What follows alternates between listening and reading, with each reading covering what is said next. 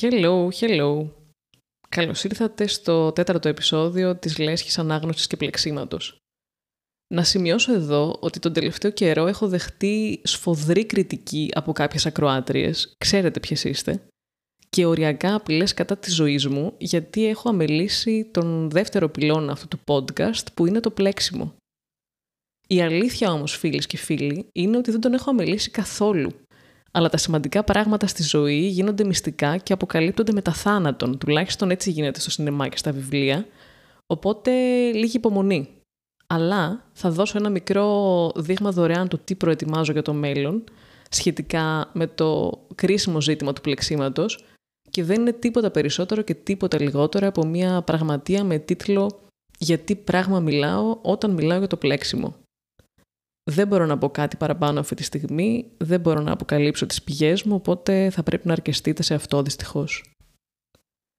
Κατά τα άλλα, σήμερα θα ήθελα να μιλήσω για μια γυναίκα η οποία έχει πάρει σχεδόν μυθική διάσταση, όχι μόνο στη λογοτεχνία, αλλά και σε ολόκληρη την κουλτούρα της χώρας καταγωγής της, που είναι η Βραζιλία, και δικαίως έχει αυτή τη θέση γιατί έχει μια απόλυτα μοναδική φωνή. Και αυτή είναι η Κλαρίσα Λισπέκτορ, η Λισπέκτορ είναι το αντίστοιχο του Καβάφη, ας πούμε, στην Ελλάδα ή του Μπόρχες στην Αργεντινή. Κείμενά της δηλαδή συμπεριλαμβάνονται στα σχολικά εγχειρίδια, μελετώνται στο πανεπιστήμιο. Το πρόσωπό της έχει τυπωθεί πάνω σε γραμματόσημα και δεν υπάρχει καμιά και κανένα στη Βραζιλία που να μην τη γνωρίζει και να μην αναφέρεται σε αυτήν με το μικρό της όνομα. Αυτό βέβαια μπορεί να μην λέει και τόσα πολλά στην περίπτωση των Βραζιλιάνων, γιατί όπως ε, γνωρίζουμε το συνηθίζουν αυτό και με τους ποδοσφαιριστές τους. Ποιος από εσάς ξέρει για παράδειγμα το επίθετο του Νεϊμάρ. Εντάξει, κάποιοι και κάποιοι μπορεί να το γνωρίζετε, αλλά εδώ δεν είναι ένας χώρος στον οποίο κάνουμε επίδειξη γνώσεων. Ή τέλος πάντων, μόνο εγώ κάνω επίδειξη γνώσεων. Δεν θα τα ισοπεδώσουμε όλα εδώ πέρα μέσα. Ας επιστρέψουμε όμως στην Κλαρίσα Λισπέκτορ. Το μέγεθος του θρύλου της ξεπερνάει αυτό όμως μιας εθνικής ποιήτριας. Η Λισπέκτορ αποτελεί αντικείμενο λατρείας. Και αυτό νομίζω συμβαίνει για περισσότερους από ένα λόγου. Αφενός έχει σίγουρα να κάνει με τον τρόπο που γράφει και με τα θέματα της που είναι βαθιά φιλοσοφικά, αλλά τα πραγματεύεται με έναν τρόπο σχεδόν σωματικό που δεν έχει καμία επιτίδευση. Όπως γράφει η ίδια, η έμπνευσή μου δεν πηγάζει από το υπερφυσικό, αλλά από μια συνείδητη επεξεργασία, κάτι που έρχεται στην επιφάνεια σαν ένα είδος αποκάλυψης. Διαβάζεις δηλαδή ένα βιβλίο της και αυτό είναι μια σχεδόν μεταφυσική εμπειρία, θα έλεγα ότι είναι σαν να πατάς πρώτη ή πρώτο στο πόδι σου σε μια καινούρια ήπειρο, με περίεργα όντα που δεν έχεις συναντήσει ποτέ στο παρελθόν, τα οποία όμως σε προσκαλούν να τα κατανοήσεις και να τα αγαπήσεις. Εμένα αυτή την αίσθηση μου προκαλεί η ανάγνωση των βιβλίων της Clarice Lispector. Αφετέρου, το cult status που απολαμβάνει οφείλεται νομίζω και στο ίδιο το άτομό της, στο ότι είναι μια larger than life persona, της οποίας η ίδια η ζωή είναι επική και πολύ τραγική και σε κάθε περίπτωση απέχει έτη φωτός από τις βαρετές ζωούλες που διάγουμε όλοι εμείς οι υπόλοιποι. Σε αυτά που έχει ζήσει δηλαδή οφείλεται νομίζω και αυτή η συντριπτική παρουσία που έχει σαν άνθρωπος. Για να καταλάβετε τι εννοώ με τον όρο συντριπτική παρουσία, πρέπει να δείτε την ε, μοναδική συνέντευξή της που έχει ανέβει και μάλλον που έχει μαγνητοσκοπηθεί ever στο YouTube, ε, την οποία πρέπει να δείτε εκτός των άλλων γιατί είναι και μια από τις πιο αμήχανες και περίεργες συνεντεύξεις που έχω δει ποτέ. Την οποία έδωσε παρεμπιπτόντως ενώ ήδη ήξερα ότι πεθαίνει από καρκίνο. Θα δείτε λοιπόν σε αυτό το βίντεο μια πάρα πολύ όμορφη και εντυπωσιακή γυναίκα 57 χρονών που έχει την εμφάνιση μιας θα πω μεγαλοαστής νοικοκυράς μιλάει σαν κάποιος χρονοταξιδιώτης που έφτασε πριν από 5 λεπτά σε αυτόν τον αιώνα και έχει το βλέμμα ενός ανθρώπου που έχει περάσει από την κόλαση ή από κάποιο επεισόδιο ακραίας τρέλας και έχει επιστρέψει. Με ό,τι αυτό μπορεί να σημαίνει. Με λίγα λόγια, είναι κάπως τρομακτική. Και αυτό που είναι το πιο τρομακτικό είναι το βάθος της ειλικρίνειας με το οποίο απαντάει στις ερωτήσεις που της κάνει ο δημοσιογράφος, ο οποίος είναι σε πάρα πολύ δεινή θέση πρέπει να πω και αυτό φαίνεται. Ε, αυτό το θέμα της ειλικρίνειας είναι πάρα πολύ παρόν και στα βιβλία της. Το ερώτημα δηλαδή πώς μπορεί και αν μπορεί κανείς να επιβιώσει από ένα τόσο βαθύ επίπεδο ενδοσκόπησης και αποκάλυψης του πραγματικού εαυτού. Γιατί αυτή είναι η αίσθηση που σου αφήνει το συγκεκριμένο βιβλίο για το οποίο θέλω να μιλήσω σήμερα, τα κατά αλφα γάμα πάθη. Η αίσθηση μιας αφηγήτριας η οποία ξεκινάει να μιλάει ως μια γυναίκα και σιγά σιγά βυθίζεται και αρχίζει να απεκδίεται ταυτότητες και ρόλους μέχρι που καταλήγει να μιλάει ένα πλάσμα γυμνό με τα κόκαλα και τα εντόστια του εκτεθειμένα που σε κοιτάει διαπεραστικά κατευθείαν στα μάτια. Είναι δηλαδή η ανάγνωση του βιβλίου και μια βίαιη εμπειρία, δεν είναι κάτι απλό ας πούμε και ευχάριστο. Υπάρχει μια πολύ αναλυτική βιογραφία της ε, Clarice Lispector, δυστυχώς όχι στα ελληνικά, από τον Ben Moser, ο οποίος έχει αφιερώσει από ό,τι φαίνεται περισσότερες από μία δεκαετία της ζωής του σε αυτή τη βιογραφία και στη μετάφραση των έργων της Lispector στα αγγλικά. Αναφέρεται λοιπόν στη βιογραφία ότι η συγκεκριμένη συνέντευξη έγινε τελείως απροσδόκητα. Κάποια μέρα εμφανίστηκε απλώς η Clarice Lispector στον τηλεοπτικό σταθμό, η οποία σημειωτέων δεν είχε δώσει μέχρι τότε ποτέ καμία τηλεοπτική συνέντευξη και ζήτησε να της πάρουν συνέντευξη με τον όρο να παιχτεί μόνο μετά το θάνατό της. Και κάπω έτσι συνέβη, γιατί πέθανε λίγους μήνες ε, αργότερα, αλλά αυτό εξηγεί και το γιατί η συνέντευξη είναι πραγματικά τόσο περίεργη και ο δημοσιογράφος φαίνεται κάπως απροετοίμαστος, τουλάχιστον απροετοίμαστος ψυχολογικά να αντιμετωπίσει αυτή την τεράστια προσωπικότητα που λέγεται Clarice Lispector. Ένα άλλο στοιχείο στο οποίο επιμένει ο Ben Moser ως μεταφραστής τώρα είναι ότι η γλώσσα της ε, Lispector είναι περίεργη και απροσδόκητη. Ακούγεται δηλαδή σαν να γράφει πορτογαλικά κάποια που δεν είναι αυτή η μητρική της γλώσσα, κάποια ξένη που έχει ζήσει απλώς πολλά χρόνια σε αυτή τη χώρα. Και η δική μου εντύπωση είναι ότι αυτή η αίσθηση διατηρείται και στην πάρα πολύ καλή ελληνική μετάφραση του Μάριου Χατζηπροκοπίου, ενώ δηλαδή οι προτάσεις ε, δεν είναι ας πούμε συντακτικά ή γραμματικά λάθος, ηχούν κάπως περίεργα. Ε, σου έρχεται ας πούμε ασυναίσθητα να θέλεις να τις διορθώσεις χωρίς να ξέρεις ακριβώς τι φταίει και που βρίσκεται το πρόβλημα. Δεν είναι βατές προτάσεις. Η χρήση της γλώσσας είναι απόλυτα ασυνήθιστη.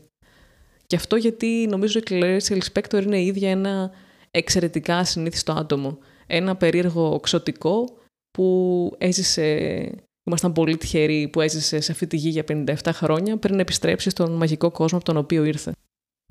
Η ιστορία της Κλαρίσα Ελισπέκτορ είναι μια ιστορία προσφυγιάς. Γεννήθηκε το 1920 σε ένα χωριό της Ουκρανίας, σε μια βαθιά θρησκευόμενη εβραϊκή οικογένεια και συνθήκες ακραίας φτώχειας, όπως και όλοι οι κάτοικοι αυτής της περιοχής εκείνη την εποχή, που είναι μια περιοχή στη σημερινή Ουκρανία, βόρεια από τα σύνορα με τη Μολδαβία. Ένα στοιχείο της ευρωπαϊκής ιστορίας που εγώ τουλάχιστον αγνοούσα είναι ότι στη διάρκεια του εμφυλίου πολέμου που ακολούθησε την επανάσταση των Πολσεβίκων το 1917, Ουκρανοί εθνικιστές και στρατιώτες του Κόκκινου Στρατού συμμετείχαν σε βία επεισόδια παρόμοια με πογκρόμ στη Δυτική Λευκορωσία και τη Δυτική Ουκρανία, δολοφονώντας δεκάδες χιλιάδες Εβραίους μεταξύ του 1918 και του 1920. Αυτό συνέβη και στην οικογένεια της Κλαρίσα Ελισπέκτορ. Ο παππούς της δολοφονείται από Ρώσους στρατιώτες, οι οποίοι επιτίθενται και στη μητέρα της και την βιάζουν. Ω αποτέλεσμα του βιασμού, η μητέρα της κολλάει σύφυλλη, ασθένεια ανίατη εκείνα τα χρόνια. Το φοβερό είναι ότι σύμφωνα με μια ευρέως διαδεδομένη τοξασία της περιοχής, η εγκυμοσύνη μπορεί να θεραπεύσει την ασθένεια. Και έτσι προκύπτει η Κλαρίσα Ελισπέκτορ ως ένα φάρμακο, μια απόπειρα θεραπείας τη σύφυλλη της μητέρας της. Η ίδια ήταν πολύ τυχερή γιατί δεν κόλλησε την ασθένεια, αλλά και άτυχη γιατί τελικά η μητέρα της πέθανε όταν η Κλαρίσα ήταν μόλις 10 χρονών. Όπως θα γράψει η ίδια δεκαετίες αργότερα, μέχρι σήμερα αισθάνομαι αυτή την ενοχή. Με έφεραν στο φως για μια προκαθορισμένη αποστολή και εγώ απέτυχα. Οι Λισπέκτορ τελικά εγκαταλείπουν τον τόπο τους αναζητώντας τρόπο διαφυγής από τα ολοένα εντεινόμενα αντισημιτικά πογκρόμ και δύο χρόνια μετά τη γέννηση της Λισπέκτορ έχουν ήδη εγκατασταθεί στη Βραζιλία, αρχικά στη Ρεσίφε και τελικά στο Ρίο ντε Τζανέιρο. Η Κλαρίσα σπουδάζει νομική και δουλεύει ως γραμματέας σε ένα δικηγορικό γραφείο, ενώ παράλληλα αρχίζει να αρθρογραφεί και να μεταφράζει. Παντρεύεται έναν συμφοιτητή της, που τότε ξεκινούσε διπλωματική καριέρα, και έτσι ξεκινάει μια μακρά περίοδος 16 χρόνων, στην οποία θα ζήσει εκτός Βραζιλίας. Παράλληλα αρχίζουν να εκδίδονται τα πρώτα έργα της. Το 1948 γεννιέται ο Πέδρο, ο πρώτος της γιος, ο οποίος στην εφηβεία θα εκδηλώσει ψυχολογικά προβλήματα και τελικά θα διαγνωστεί με σχιζοφρένεια. Το 1953, ο σύζυγός της έχει μετατεθεί στην Ουάσιγκτον και γεννιέται ο δεύτερος γιος της, ο Πάουλο. Ο γάμος της περνάει κρίση και αρχίζει να νοσταλγεί όλο και περισσότερο τις αδερφές της και τη Βραζιλία. Τελικά τον επόμενο χρόνο ο γάμος της διαλύεται και η Κλαρίσα επιστρέφει στη Βραζιλία με τους δύο γιους της. Το 1966 αποκοιμιέται στο διαμέρισμά της με ένα τσιγάρο αναμένο και άθελά της προκαλεί πυρκαγιά. Μένει δύο μήνες στο νοσοκομείο, τελικά επιζεί, με σημαντικά όμως εγκάβματα σε όλο το σώμα. Αν δείτε την συνέντευξη που προανέφερα, μπορείτε να παρατηρήσετε το δεξί της χέρι, το οποίο είναι παραμορφωμένο από αυτά τα εγκάβματα. Παραμένει ωστόσο ενεργή και συνεχίζει να γράφει και μάλιστα γράφει και κάποια παιδικά βιβλία. Το έργο της αρχίζει να διαδίδεται ευρέως στον ακαδημαϊκό χώρο και δίνει διαλέξεις σε ανώτατα εκπαιδευτικά ιδρύματα και συνεχίζει να γράφει, κάνει ψυχανάλυση, ξεκινάει να ζωγραφίζει και τελικά το 1977 διαγιγνώσκεται με μη αναστρέψιμο καρκίνο των ωοθηκών. Της μένουν μόνο λίγοι μήνες ζωής και πεθαίνει στις 9 Δεκεμβρίου παραμονές των γενεθλίων της. Λίγες εβδομάδες αργότερα, και αντιγράφω εδώ από το εργοβιογραφικό σημείωμα του μεταφραστή, μεταδίδεται η μοναδική τηλεοπτική συνέντευξη της Κλαρίσα Λισπέκτορ. Οι απαντήσεις της είναι κοφτές, βαθιές, κάποτε απρόσμενες, με την ακρίβεια και τον στακάτο στοχασμό που διαποτίζει τη γραφή της. Για παράδειγμα, Ποιος κατά τη γνώμη σας είναι ο ρόλος του Βραζιλιάνου συγγραφέα σήμερα, Το να μιλά όσο το δυνατόν λιγότερο.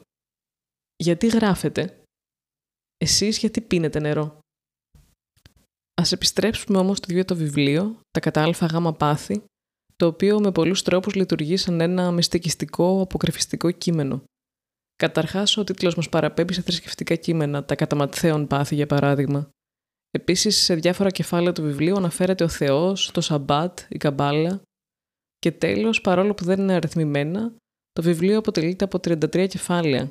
Αριθμός διόλου τυχαίος γιατί ακριβώς από τόσες οδές απαρατίζεται καθένα από τα μέρη της Θείας Κομμωδίας του Δάντη. Ένα κείμενο που επίσης περιγράφει μια κάθοδο και μια βήθηση, την κάθοδο του συγγραφέα στον Άδη. Μόνος που στη Θεία Κωμωδία ο Δάντης έχει οδηγό και βοηθό τον Βυργίλιο ενώ στα πάθη της Λισπέκτορ η ηρωίδα της, η ΑΓ που μιλάει σε πρώτο πρόσωπο, είναι εντελώς μόνη. Τα κατά ΑΓ πάθη είναι κατά βάση ένα ταξίδι στον εσωτερικό κόσμο της ηρωίδας και μια προσπάθειά της να αντικρίσει τον εαυτό της με όσο το δυνατόν μεγαλύτερη καθαρότητα. Δεν είναι ακριβώς κείμενο. Είναι μια καταολίσθηση στις βαθύτερες, στις πιο μύχες πτυχές της συνειδητότητας και μια απόπειρα να τις εκφράσει αυτές με λέξεις, Πράγμα το οποίο εγώ τουλάχιστον βρίσκω πάρα πολύ θαραλέο. Η ιστορία του βιβλίου είναι πάρα πολύ απλή. Μια γυναίκα είναι μόνη της στο σπίτι, κάθεται στο τραπέζι της κουζίνας και κάνει σβολάκια από την ψύχα του ψωμιού. Η υπηρέτριά της έχει παραιτηθεί την προηγούμενη μέρα και αποφασίζει να τακτοποιήσει το δωμάτιο στο οποίο έμενε, το δωμάτιο υπηρεσίας. Λέει λοιπόν η Λισπέκτορ. Εκείνο το πρωί, πριν μπω στο δωμάτιο, τι ήμουν. Ήμουν αυτό που οι άλλοι με έβλεπαν πάντοτε να είμαι, και έτσι με γνώριζα. Δεν ξέρω να πω τι ήμουν. Θέλω όμως τουλάχιστον να θυμηθώ. Τι έκανα.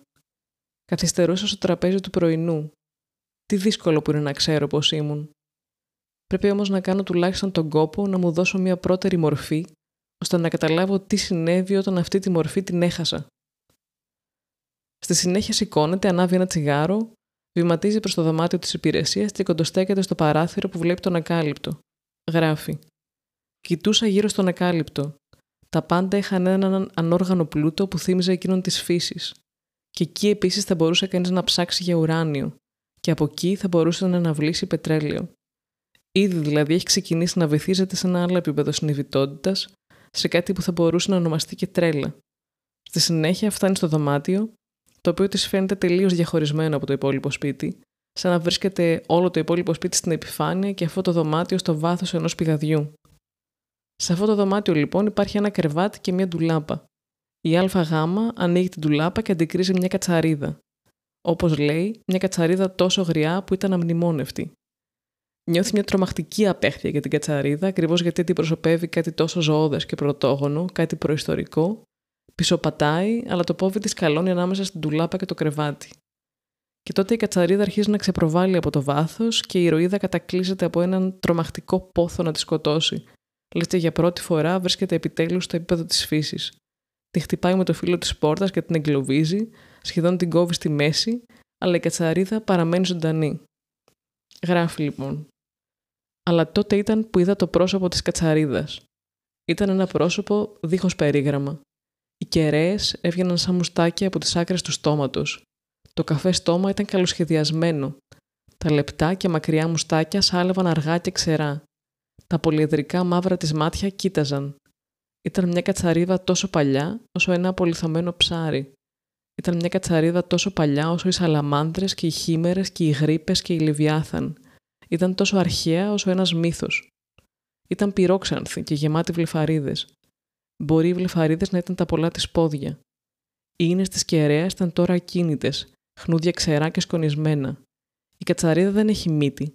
Την κοίταξα, με εκείνο στο στόμα και τα μάτια της. Έμοιαζε με μηγάδα από ψυχοραγή. Όμως τα μάτια της ήταν σπινθυροβόλα και μαύρα, μάτια νύφης. Το κάθε μάτι έμοιαζε από μόνο του με κατσαρίδα. Το περιγεγραμμένο, σκοτεινό, ζωντανό και ξεσκονισμένο μάτι. Και το άλλο μάτι όμοιο. Δύο κατσαρίδες φυτεμένες στην κατσαρίδα. Κάθε μάτι αναπαρήγαγε την κατσαρίδα ολόκληρη. Αυτή η αναγνώριση του προσώπου της κατσαρίδας την κάνει να κατακρημνιστεί ακόμη πιο βαθιά, σε μια λάσπη υγρή και ζωντανή. Φτάνει να ταυτιστεί με την κατσαρίδα και να χάσει την ανθρώπινη φύση της. Της απομένει μόνο η ύλη, η πλευρά πράγμα του ανθρώπου όπως την ονομάζει. Τότε ένα παχύρευστο υγρό αρχίζει να αναβλύζει από το σώμα της κατσαρίδας, το οποίο έχει κλείσει την ντουλάπα και γράφει η Λισπέκτορ. Δεν ξέρω αν με έβλεπε. Δεν ξέρω τι βλέπει μια κατσαρίδα. Όμως εγώ και εκείνη κοιταζόμασταν. Και ούτε τη βλέπει μια γυναίκα, ξέρω. Αν όμως δεν με έβλεπαν τα μάτια της, η ύπαρξή της με υπήρχε. Στον πρωτογενή κόσμο που είχα εισέλθει, τα όντα υπάρχουν το ένα για το άλλο σαν ένας τρόπος να βλέπονται. Και σε αυτόν τον κόσμο που άρχιζα να γνωρίζω, υπάρχουν πολλοί τρόποι που σημαίνουν βλέπω. Ένας, το να κοιτάς τον άλλο χωρίς να τον βλέπεις. Ένας, το να κατέχεις τον άλλον. Ένας, το να τρως τον άλλον. Ένας, το να είσαι απλώς σε μία γωνία και να είναι και ο άλλος εκεί. Και όλα αυτά σημαίνουν βλέπω. Η κατσαρίδα δεν με έβλεπε ευθέως, ήταν μαζί μου. Η κατσαρίδα δεν με έβλεπε με τα μάτια, αλλά με το σώμα. Τελικά παραδίδεται σε αυτή την εμπειρία, δέχεται να μπει στην καρδιά της φύσης, στην καρδιά της ύλης, εγκαταλείπει τα αισθήματά της και ανακαλύπτει τη θεϊκή ζωή που είναι η ίδια στην κατσαρίδα, η ίδια στα αστέρια και η ίδια στον ίδιο της τον εαυτό. Σε αυτό το σημείο δοκιμάζει να γευτεί το παχύρευστο λευκό υγρό που αναβλύζει από την κατσαρίδα γιατί νιώθει ότι το να είσαι άνθρωπος δεν λειτουργεί. Το να είσαι άνθρωπος έχει υπάρξει πηγή καταναγκασμού για όλους μας. Και αυτό που πρέπει να κάνουμε είναι να παρετηθούμε και να παραδοθούμε στο άγνωστο, το ανέκφραστο και το άφατο. Η αποπροσωποποίηση του εαυτού, η αποϊροοποίηση του εαυτού, η παρέτηση, σε αυτά καταλήγει τελικά το ταξίδι της ΑΓ. Γενικά, το δεύτερο μισό του βιβλίου είναι ένα είδος φιλοσοφικού ποίηματος, Οπότε είναι πάρα πολύ δύσκολο να περιγραφεί και σίγουρα δεν μπορώ να κάνω κανένα σχόλιο πάνω σε αυτό. Και γενικά το βιβλίο, αν και δεν είναι δύσκολο λεκτικά ή νοηματικά, προϋποθέτει ότι ως αναγνώστης πρέπει να αφαιθείς, όπως αφήνεται κανείς σε μια μυστικιστική ή μεταφυσική εμπειρία, όπως αφήνεται κανείς σε ένα τρίπ ή όπως αφήνεται κανείς τις φαντασιώσεις του. Και με αυτή την παρένεση της Κλαρίς Ελισπέκτορα να αφαιθείτε, σας χαιρετώ και σας εύχομαι καλό καλοκαίρι και καλά μπάνια ή ό,τι άλλο κάνετε τέλος πάντων. Αυτά.